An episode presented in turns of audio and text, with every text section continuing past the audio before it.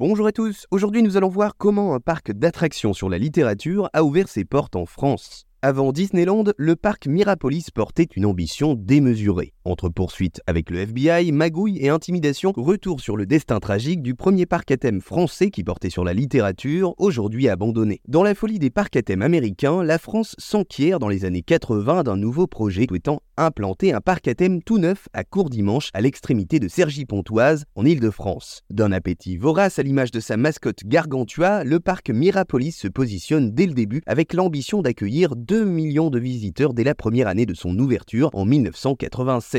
D'Alexandre Dumas à Chrétien de Troyes en passant par Marc Giroflé et la légende de la ville d'Is, le parc optait pour une thématique culturelle autour de la littérature française. Le développement de Mirapolis est lancé à l'aube de l'arrivée de The Walt Disney Company en Europe, avec Euro Disney Resort. Il est promu par ses concepteurs comme le premier grand parc d'attractions français. Voulant être considéré comme précurseur d'un nouveau produit sur le marché des parcs d'attractions, Mirapolis se caractérise par une certaine démesure, tant dans les moyens et le budget alloués que par son étendue 55 hectares. Imaginé sur le thème des contes et des légendes français, Mirapolis devient pour partie une fête foraine. En 1988, le Club Med, qui est à la tête du parc, réussit à faire venir 1 million de visiteurs, une première pour un parc d'attractions français. En effet, le complexe Disneyland Paris et ses parcs Disneyland ne sont pas encore ouverts, tout comme le parc du Puy du Fou et le parc Astérix. De son côté, le Futuroscope, ouvert comme Mirapolis en 1987, atteindra également 1 million d'entrées, mais 3 ans plus tard, en 1991, Mirapolis avait donc des chances, en 1988, de pouvoir se positionner comme le véritable parc d'attractions français, le tout incarné par le chanteur Carlos qui composa même une chanson pour l'occasion. Mais malheureusement, la mauvaise gestion stratégique et financière du parc mêlés aux tensions exacerbées avec les concurrents feront rapidement déchanter le rêve Mirapolis. Véritable gouffre financier, Mirapolis laisse sa marque sur cette période d'engouement autour des parcs de loisirs français. Après sa fermeture définitive à la fin de l'année 91, les installations sont démolies et plusieurs attractions sont démontées pour être réutilisées dans d'autres parcs européens. Aujourd'hui, de ce parc, il ne reste plus que son barrage, quelques vestiges de boutiques et son entrée, le reste ayant été racheté, détruit ou bien enseveli sous des tas de terre, à l'image de sa ville submergée. Voilà, vous savez maintenant comment un parc d'attractions sur la littérature a ouvert ses portes en France.